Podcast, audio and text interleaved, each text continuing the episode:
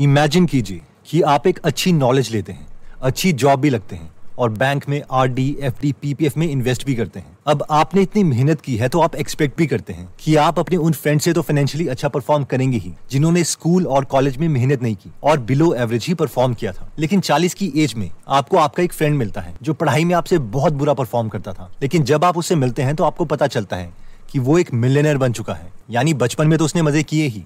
और साथ में आपसे ज़्यादा उसे रिवॉर्ड भी मिला। आप हैरान हो जाते हैं और पता करने की कोशिश करते हैं कि यार ये कैसे हुआ। बहुत रिसर्च के बाद आपको पता चलता है कि आपका दोस्त एक फायरमैन की जॉब लगा था, बहुत ही एवरेज सैलरी में। लेकिन उसने अपने नेबरहुड में नोटिस किया कि एक लोकल कंपनी बहुत ही जल्दी एक्सपैंड कर रही है और हर साल नई नई लोकेशन में नए नए स्टोर्स ओपन कर रही है। वो भी बिना लोन्स लिए हुए। उसे यकीन हो गया था कि ऐसा तभी हो सकता है अगर ये कंपनी बहुत ही अच्छा अर्न कर रही हो। इसलिए उसने और उसकी फैमिली ने मिलके इसमें डेढ़ लाख रुपए इन्वेस्ट कर दिए। और क्योंकि कंपनी ग्रो किए जा रही थी, इसलिए आपका फ्रेंड भी उसी कंपनी में हर साल कुछ पैसे इन्वेस्ट किए जा रहा था। और इसलिए एक डिकेड में वो मिलियनर बन गया। लेकिन आप वहीं के वहीं हैं। F D R D PPF की गेम खेलते रहे। अब आप में से कई लोग सोचेंगे कि यार ये तो एक फिक्शनल स्टोरी है। असली में ऐसा थोड़ी ना होता है। लेकिन ये रियल एग्ज़ाम्पल पीटर लिंच ने अपनी book one up on the Wall Street में दिया है, जहाँ पर एक फायरमैन टेम्पेक्स नाम की कंपनी के शेयर्स खरीदता रहा और फाइनली मिलेनियर बन गया। और ये एक बेस्ट तरीका है पैसे से पैसे कमाने का। अगर अपना बिज़नेस ना खोल पाओ तो कम से कम इतनी स्किल बना लो कि औरों के बिज़नेस की ग्रोथ से पैसे कमाए जा सके। अब हम में से कई लोग सोच रहे होंगे कि, सर, ये तो बहुत डिफ़िकल्ट है। हर कोई ऐसा नहीं कर सकता। या फिर हमें इन्वेस्टमेंट समझ नहीं आती। लेकिन इस वीडियो में हम बच्चों की भाषा में सीखेंगे कि हम इन्वेस्ट कैसे कर सकते हैं। So let start my dear brothers and sisters imagine कीजिए कि आप शॉपिंग के लिए बाज़ार में जा रहे थे और आपको आपका एक बचपन का दोस्त मिलता है राहुल। आप दोनों काफ़ी टाइम के बाद मिले हो। तो आप दोनों डिसाइड करते हो कि, चलो यार, थोड़ा टाइम निकाल के एक रेस्टोरेंट में कॉफ़ी पी जाए। वहाँ पर राहुल आपको बताता है कि उसने एक बिस्किट बनाने वाली फैक्ट्री लगाई थी। और उसे अपना बिज़नेस एक्सपैंड करने के लिए मिनिमम एक लाख रुपए की ज़रूरत है। क्या आप उसे पैसे दे सकते हो? इसके बदले में, वो आपको अपनी कंपनी का कुछ हिस्सा, यानी शेयर्स दे सकता है। आप राहुल को कहते हो कि मुझे सोचने के लिए कुछ टाइम चाहिए। और फिर बाकी घर की बातें करके, आप दोनों रेस्टोरेंट से वापस आके अपने अपने घर की तरफ़ चल देते हो। घर की तरफ़ जाते हुए थोड़ी देर के बाद, आपको आपका एक और बैचमेट मिलता है विकास। आप विकास के साथ भी अगेन रेस्टोरेंट में बैठ जाते हैं थोड़ी गपशप करने के लिए। विकास भी आपको बताता है कि उसने भी राहुल की तरह एक बिस्किट की फैक्ट्री लगाई है और उसे भी दस लाख रुपए की ज़रूरत है अपने बिज़नेस के लिए। क्या आप उसकी हेल्प कर सकते हो? अब राहुल और विकास दोनों ने आपको कन्विंस करने की कोशिश की थी कि क्या आप इनकी कंपनी में इन्वेस्ट कर सकते हो और दोनों आपसे ये भी कह रहे थे कि आपको कोई काम नहीं करना पड़ेगा, सिर्फ़ पैसे ही देने हैं। अगर कंपनी ग्रो हो जाती है तो आपके पैसे उतने ही रेट से ग्रो होंगे जितनी की कंपनी की ग्रोथ है और वो भी बिना मेहनत के। आप पैसे से पैसा कमा सकते हो। आप घर में बैठ के सोचते हो कि क्या किया जाए। दोस्तों, दोनों ही ठीक हैं आपके। लेकिन आपके पास इतने पैसे नहीं है कि आप दोनों में इन्वेस्ट कर सको। आप अपने फैमिली मेंबर्स को देखते हो और उनके फ्यूचर के बारे में भी सोचते हो कि आप बिना सोचे समझे पैसे इन्वेस्ट नहीं कर सकते। काफ़ी टाइम के बाद आप सोचते हो, चलो, अगर मैं दोनों में से एक फ्रेंड की हेल्प कर ही रहा हूँ, पैसे इन्वेस्ट करके तो कम से कम मुझे इन दोनों के बिज़नेस के बारे में कुछ पता तो होना चाहिए। आप काफ़ी देर तक बैठते हो और आप राहुल और विकास को सेम ईमेल सेंड करते हो जिसमें उनसे बिज़नेस से रिलेटेड आपने कुछ सवाल पूछे। ईमेल कुछ इस तरीके से है। डियर भाई इससे पहले कि मैं तुम्हारे बिज़नेस में पैसे इन्वेस्ट कर सकूँ, मेरे तुम्हारे बिज़नेस से रिलेटेड कुछ सवाल हैं। तुम जितने जल्दी हो सके मुझे इन पाँच सवालों के आंसर्स ईमेल में रिप्लाई कर दो ताकि मैं ठीक डिसीज़न ले सकूँ। पिछले साल तुमने कितने रुपए की सेल्स की थी? टू उस सेल्स में से तुम्हें कितना प्रॉफिट हुआ था? थ्री क्या तुमने बिज़नेस के लिए अभी तक किसी से कोई उधार लिया हुआ है? अगर हाँ तो कितना? फोर अगर कल को बिज़नेस में कोई दिक्कत आती है तो क्या बिज़नेस के पास पहले से कुछ पैसे पड़े हुए हैं बैंक में, ताकि उस बुरे वक्त में बिज़नेस चल सके? और फिफ्थ तुम्हारे पास खुद बिज़नेस का कितना परसेंटेज है? पेरेंट्स और भाभी को मेरी तरफ़ से नमस्ते। आप अगले दिन उठते हैं और अपना मोबाइल चेक करते हैं। आप देखते हैं कि राहुल और विकास दोनों ने आपकी ईमेल का रिप्लाई किया है। राहुल आपको डेटा मेल करता है। पिछले साल की सेल्स दस लाख, पिछले साल का प्रॉफिट तीन लाख, अभी तक का उधार पचास हज़ार। बुरे वक्त के लिए कुछ रिजर्व्ड पैसे दो लाख। मेरे पास बिज़नेस की परसेंटेज 95 परसेंट विकास की भी ईमेल आपको आती है। उसके नंबर कुछ इस तरीके से पिछले साल की सेल्स 10 लाख। पिछले साल का प्रॉफिट एक लाख। अभी तक का उधार छह लाख। बुरे वक्त के लिए कुछ रिजर्व्ड पैसे दस हज़ार। मेरे पास बिज़नेस की परसेंटेज टेन परसेंट अब आप मुझे ये बताओ कि आपके सामने स्क्रीन में दोनों की डिटेल्स हैं। अब अगर आपको पैसे इन्वेस्ट करने ही हैं तो किस कंपनी में आप पैसे इन्वेस्ट करोगे? ऑब्वियसली कोई भी कॉमन सेंस अप्लाई करे। तो वो राहुल की कंपनी में ही इन्वेस्ट करेगा। क्योंकि राहुल और विकास की कंपनी की सेल्स सेम होने के बावजूद, राहुल की कंपनी का प्रॉफिट ज़्यादा है। उसकी कंपनी का उधार कम है, सिर्फ़ फिफ्टी थाउज़ेंड रुपीज़ और बैंक में रिज़र्व दो लाख रुपए है। यानी बुरे वक्त में भी उधार देने में ज़्यादा प्रॉब्लम नहीं आएगी। और उसका उसके बिज़नेस में परसेंटेज ज़्यादा है। यानी अपने बिज़नेस के लिए वो ज़्यादा कमिटेड है। आप में से कई लोग सोच रहे होंगे की ये एग्ज़ाम्पल तो ठीक है, लेकिन रियल लाइफ में से कैसे इम्प्लीमेंट करें? तो आइए रियल लाइफ में ये एनालिसिस करते हैं। ओके okay, तो सबसे पहले हम आते हैं स्क्रीनर डॉट इन पे और वहाँ पर हम कोई भी कंपनी सर्च कर सकते हैं। लेट से एशियन पेंट्स अब जो पाँच सवाल हमने राहुल और विकास से पूछे थे वो सवाल हमें इन कंपनी से भी पूछने हैं। तो सबसे पहले हम खोलते हैं प्रॉफिट एंड लॉस स्टेटमेंट तो सबसे पहले सवाल था कि क्या इनकी सेल्स इंक्रीज हो रही है या डिक्रीज हो रही है? यानी एशियन पेंट की सेल्स क्या है? जब भी हम कोई नंबर देखते हैं तो एक एब्सोल्यूट नंबर यानी एक साल का नंबर हमारे लिए मायने नहीं रखता। हमारे लिए पैटर्न मायने रखता है।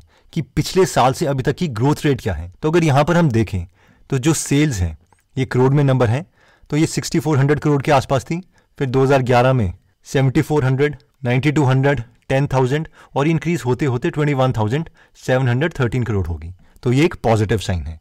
नेक्स्ट सवाल था कि इसमें से इसका प्रॉफिट कितना है? तो ये सारा काट के प्रॉफिट बिफोर टैक्स और टैक्स देने के बाद अगर हम यहाँ पे बात करें तो 836 करोड़ प्रॉफिट था फिर इंक्रीज हुआ 843, 989 और इवेंचुअली 3139 यानी हमें ग्रोथ भी दिखाई दे रही है प्रॉफिट में। नेक्स्ट सवाल जो हमने पूछा था राहुल और विकास से वो था कि उनकी उधार कितना है। तो उसके लिए हम बैलेंस शीट में आएँगे। बैलेंस शीट में आने के बाद यहाँ पर इनका उधार है 229 करोड़ 233 और ये इंक्रीज हो रहा है। तो ये लग सकता है कि एक नेगेटिव साइन है लेकिन इसको कवर करने के लिए नेक्स्ट क्वेश्चन था कि बुरे वक्त में इनके पास रिजर्व्स कितने हैं। तो यहाँ पर हम देखें तो रिज़र्व कितना है? One six one four two zero nine two और यहाँ पे twelve thousand seven hundred ten crore तो अगर हम 2021 की बात करें मार्च तो उसके अकॉर्डिंग जो उधार है, उधार से काफ़ी ज़्यादा रिज़र्व हमारे पास पड़ा है। यानी बुरे वक्त में भी कंपनी स्टेबल रहेगी। इंडिविजुअली अगर हम बॉरो को देखते तो वो मैटर करता। लेकिन अगर हम उसे कंपेयर करें रिज़र्व के साथ तो इतना मैटर नहीं करता। कई लोग इनके रेशियोज ले लेते हैं डेट टू इक्विटी रेशियो ले लेते हैं। यानी कितना है? यानी डेट उधार कितना है कंपेयर टू बाकी नंबर्स तो वो भी हम कर सकते हैं, लेकिन अगर कॉमन सेंस भी अप्लाई करें तो ये भी हमें बता देता है कि यस डेट उतना ज़्यादा नहीं है। नेक्स्ट सवाल, जो हमें कंपनी के प्रोमोटर्स के इंटेंशंस के बारे में बताता है, वो है कि उनके पास कंपनी का कितना हिस्सा है। तो वो हम जा सकते हैं इन्वेस्टर्स पे, और यहाँ पर हमें पता चलेगा कि प्रोमोटर्स के पास 52.79 परसेंट है, और इन्होंने इसको डाइल्यूट नहीं किया, यानी बेचा नहीं। जून 2018 से लेके इतना परसेंट ही इन्होंने होल्ड करके रखा है। जो कि बताता है कि हाँ इनको अपनी कंपनी पे विश्वास है। अगर ये परसेंटेज इंक्रीज हो रही है, यानी वो शेयर्स को बाय बैक कर रहे हैं, खुद खरीद रहे हैं, और वो ज़्यादा पॉजिटिव साइन है। फिर उसके बाद एफ़ हैं, जो फॉरेन के इंस्टीट्यूशनल इन्वेस्टर्स हैं, उनकी कितनी है, वो भी खरीदते रहे। ये डोमेस्टिक इंस्टीट्यूशनल इन्वेस्टर्स हैं, जैसे एसबीआई वगैरह या कोई भी म्यूचुअल फंड्स वगैरह होते हैं एक्सेट्रा और फाइनली गवर्नमेंट के पास इतना शेयर है, और ये पब्लिक के पास, यानी हम लोग जैसे रिटेल इन्वेस्टर्स हैं। हमारे पास ये परसेंटेज इस तरीके से हुई। यानी 20 से घट के 19.48 परसेंट हमारे पास है। इसको अगर हम ग्राफ से समझे तो वो मनी कंट्रोल से हमें पता चल सकता है।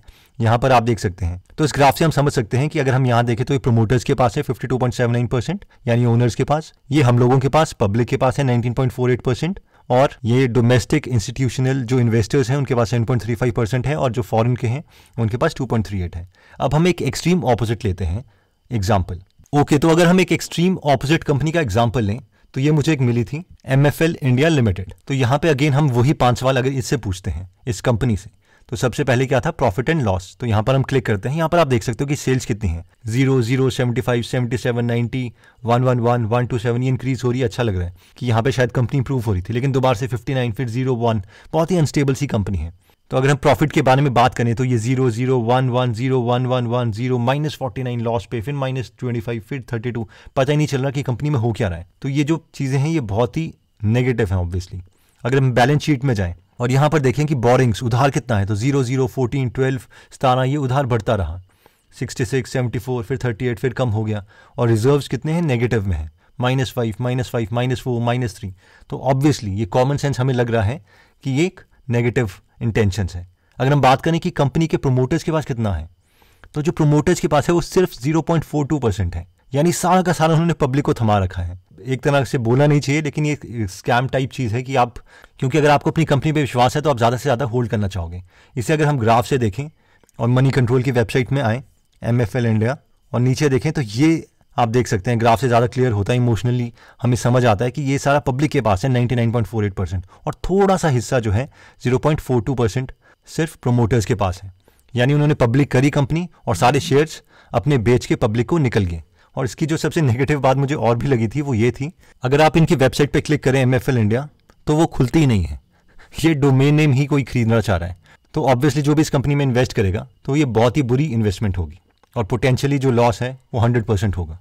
अब मेन सवाल आता है कि क्या अगर ये कंडीशन सेटिस्फाई हो जाती है तो हम किसी भी प्राइस पर शेयर्स ले लें? इसका आंसर देने से पहले हमें पीई रेशो e को समझना पड़ेगा। पीई रेशो e का मतलब है कि एक साल में एक रुपए कमाने के लिए हमें कितने पैसे इन्वेस्ट करने पड़ेंगे? फॉर एग्ज़ाम्पल अगर हम बैंक की बात करें, और अगर बैंक में इंटरेस्ट रेट फाइव परसेंट है, और हम बैंक में हंड्रेड रुपीज़ इन्वेस्ट करते हैं तो एक साल के बाद ये सौ रुपए एक सौ पाँच रुपए में बदल जाएँगे। यानी 105 माइनस सौ is equal to five rupees की अर्निंग हुई है। तो इस केस में पीई रेशियो e होगा प्राइस जो कि है hundred rupees divided by earning जो कि है पाँच रुपए। यानी सौ डिवाइडेड बाय पाँच इज़ इक्वल टू ट्वेंटी यानी एक साल में एक रुपए कमाने के लिए आपको बैंक को बीस रुपए देने पड़ेंगे। इसलिए साल के शुरू में हमने बैंक को सौ रुपए दिए थे। यानी बीस बीस के पाँच नोट। तभी हमें हर बीस रुपए के नोट के लिए एक रुपए मिला और टोटल सौ रुपए देने से हमारी अर्निंग पाँच रुपए हुई। आई होप ये कॉन्सेप्ट आपको क्लियर हो गया होगा क्योंकि ये बहुत ही सिंपल है। अब अगर हमें ये देखना है कि कंपनी के शेयर्स अभी सस्ते में मिल रहे हैं या महँगे में तो जो सबसे आसान मेथड है वो ये है कि जिस कंपनी को हम खरीदना चाहते हैं, उस कंपनी के पीई e को हम बाकी सिमिलर कंपनी के पीई e से कंपेयर कर सकते हैं। अगर बहुत ही सिंप्लीफाइड वे में बोलें तो ये कुछ ऐसा है कि जैसे आपको कोई लैपटॉप खरीदना है तो आप सेम लैपटॉप तीन चार दुकानों से खरीद सकते हो। चलिए इसका प्रैक्टिकल एग्ज़ाम्पल देख लेते हैं। अगेन हम स्क्रीनर डॉट इन में आते हैं और एशियन पेंट्स की जो पीई e है, हम उसे उसकी इंडस्ट्रियल पीई e से कंपेयर करते हैं। तो जो स्टॉक का पीई e है, वो आप देख सकते हो कि 90.7 है। यानी लोग 90.7 रुपीस देने को तैयार हैं पर साल, एक रुपए कमाने के लिए। और अगर हम इसे इसकी इंडस्ट्रियल पीई से कंपेयर करें, अगर आपको यहाँ पे इंडस्ट्रियल पीई नहीं दिखता तो आप इसे यहाँ से सर्च कर सकते हैं। जब आप इसे क्लिक करेंगे तो ये रेशो यहाँ पे ऐड हो जाएगा। तो यहाँ पे जो इंडस्ट्रियल पीई है, वो 85 है। यानी सिमिलर कंपनीज़ के लिए, जो इस कैटेगरी में है, उसके लिए लोग 85 रुपीस देने को तैयार हैं। तो बेशक इस एनालिसिस से हमें लग रहा है ये कंपनी के फाइनेंशियल तो स्ट्रांग है बट अभी इसका जो प्राइस है, वो थोड़ा कॉस्टली है। तो अगर ये डिप करता है, मान लीजिए काफ़ी कम आता है तो इस एनालिसिस के अकॉर्डिंग ये एक अच्छा परचेज हो सकता है। ऑब्वियसली अभी अगर हम खरीद लेते हैं तो ऐसा नहीं होगा कि हमारे पैसे डूब जाएँगे, क्योंकि फाइनेंशियल देखे तो ऐसा ही लग रहा है। लेकिन ऐसा भी नहीं होगा कि हमें बहुत ज़्यादा प्रॉफिट मिलेगा। इसलिए I hope you got the point again हम कंपेयर करते हैं जो एम एफ़ एल इंडिया है. अगेन यहाँ पे हम इंडस्ट्री पीई सिलेक्ट कर सकते हैं ताकि ये वाला जो रेशो है वो यहाँ पे आ जाए. तो उसकी इंडस्ट्री पीई कितनी है? 3.46 और जो स्टॉक पीई है, वो 0.30 है. यानी लोग एक रुपए कमाने के लिए तीस पैसे देने को भी तैयार नहीं है. तो इस पर्टिकुलर पैरामीटर से तो लग रहा है कि ये अच्छा परचेज है. बट हम इसके फाइनेंशियल देख चुके हैं कि बहुत ही अनस्टेबल कंपनी है. इसका डोमेन नेम भी नहीं खुल रहा. और ये बहुत ही छोटी कंपनी है 9.73 सीआर की अकॉर्डिंग टू मार्केट कैपिटलाइजेशन तो again I hope you got the idea कि इस क्राइटेरिया में हम क्या करने की कोशिश तो दोस्तों इस वीडियो में हमने देखा कि शेयर मार्केट एक बहुत अच्छा तरीका है पैसे से पैसे कमाने का। अगर हम इन मल्टी बैगर कंपनीज़ को देखें जैसे कि एस्ट्रल पॉली और एशियन पेंट्स तो अगर ठीक टाइम पे हम इन कंपनीज़ में पैसे इन्वेस्ट कर लेते तो हम बिना काम किए बहुत ज़्यादा रिटर्न पा सकते। फॉर एग्ज़ाम्पल अगर हम एशियन पेंट्स की बात करें तो जनवरी 2006 में इसका शेयर का प्राइस सिक्सटी रुपीज़ के आसपास था और अभी जो इसका प्राइस है, वो टू नाइन फाइव सिक्स के अराउंड चल रहा है। यानी two nine five six divided by sixty ये एक प्रॉपर मल्टी बैगर थी। सिर्फ़ चौदह सालों में फिफ्टी टाइम्स पैसा। वैसे ही एक और मल्टी बैगर कंपनी थी एस्ट्रल लिमिटेड अगर यहाँ पर हम बात करें तो उसका शेयर का प्राइस 2007 में सात रुपये था, या एट रुपीज़ के आसपास सेवन पॉइंट एट और अभी जो इसका प्राइस है, वो वन नाइन थ्री फोर है। तो अगर हम इन नंबर्स को कैलकुलेट करें one nine three four divided by eight rupees यानी टू फोर्टी टू टाइम्स तो ये टू फिफ्टी टाइम्स बैगर थी. एक ये तरीका है इन्वेस्टमेंट कि आप खुद कंपनी नहीं चला रहे हो, लेकिन आपके पास वो स्किल है. यानी हमारे पास वो स्किल है जिससे हम उन कंपनीज़ को आइडेंटिफाई कर पाए. ऑब्वियसली उतना आसान नहीं है ऐसे प्रेडिक्ट करना, क्योंकि इस वक्त पर कोई नहीं कह सकता था कि इसका जो फाइनल रिज़ल्ट है वो इतना ज़्यादा होगा. बट अगेन अगर हम एक स्किल एक्वायर करते हैं और काफ़ी सारी कंपनीज़ में इन्वेस्ट करते हैं तो बहुत चांसेस हैं कि उनमें से एक या दो मल्टी बन सकती हैं। अब कोई भी श्योर तो नहीं हो सकता कि एक्चुअल में कौन सी कंपनी इस तरीके की निकलेगी। लेकिन फिर भी हमने एक फ़िल्टर एक क्राइटेरिया देखा, जिसे अप्लाई करने से हमारे सक्सेसफुल होने के चांसेस बढ़ सकते हैं। इस क्राइटेरिया में हमने देखा कि इन पाँच चीज़ों को तो कम से कम कंपनी की चेक करो, जिसमें सबसे पहला क्राइटेरिया था नेट सेल्स यानी क्या सेल्स हर साल ग्रो हो भी रही है या नहीं? जितनी ज़्यादा ग्रोथ उतना अच्छा। दूसरा हमने देखा था नेट प्रॉफिट यानी क्या प्रॉफिट भी इंक्रीज हो रहा है? तीसरा हमने देखा था बोरोइंग यानी डेट यानी उधार। तो डेट जो है वो कम होना चाहिए और ये कॉमन सेंस है। चौथा हमने देखा था कि जितने ज़्यादा कंपनी के रिज़र्व है, उतना अच्छा है। क्योंकि बुरे वक्त में हम डेट चुका सकते हैं। इस केस में कई लोग डेट और रिज़र्व का रेशो ले लेते हैं, कई डेट और इक्विटी का रेशो ले लेते हैं। यानी इक्विटी के कंपैरेटिवली कितना उधार है? अगर 10 परसेंट या 10 परसेंट से कम है तो ये जनरली अच्छा कंसिडर किया जाता है। और पांचवा था प्रोमोटर्स होल्डिंग यानी अगर कंपनी के प्रोमोटर्स खुद का सारा शेयर सेल नहीं कर रहे तो ये एक अच्छा साइन है। और अगर सेल कर रहे हैं तो ये ऑब्वियसली बुरा साइन है। फाइनली अगर ये पाँचों चीज़ों से कंपनी की फाइनेंशियल स्ट्रांग लग रही है तो वेट करो कि कंपनी का पीई उनकी इंडस्ट्रियल पीई से कम हो। जितना कम होगा, उतना अच्छा है। और मिनिमम इस क्राइटेरिया के बाद ही इन्वेस्ट करो। ऑब्वियसली आई होप आप लोग समझते होंगे कि एक दस मिनट की वीडियो में पूरी एनालिसिस नहीं सिखाई जा सकती। इसलिए ये मेथड हंड्रेड परसेंट सॉलिड नहीं है।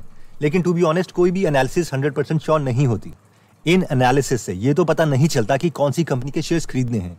लेकिन ये ज़रूर पता चल जाता है कि किन किन कंपनी के शेयर्स नहीं खरीदने हैं। इसमें ज़्यादा सक्सेस के चांसेस तभी हैं, जब हम बिज़नेस के बारे में हंड्रेड परसेंट पता है। यानी प्रोडक्ट क्या है, क्या लोग उसे पसंद कर रहे हैं या नहीं कंपनी आगे एक्सपेंड कैसे करेगी।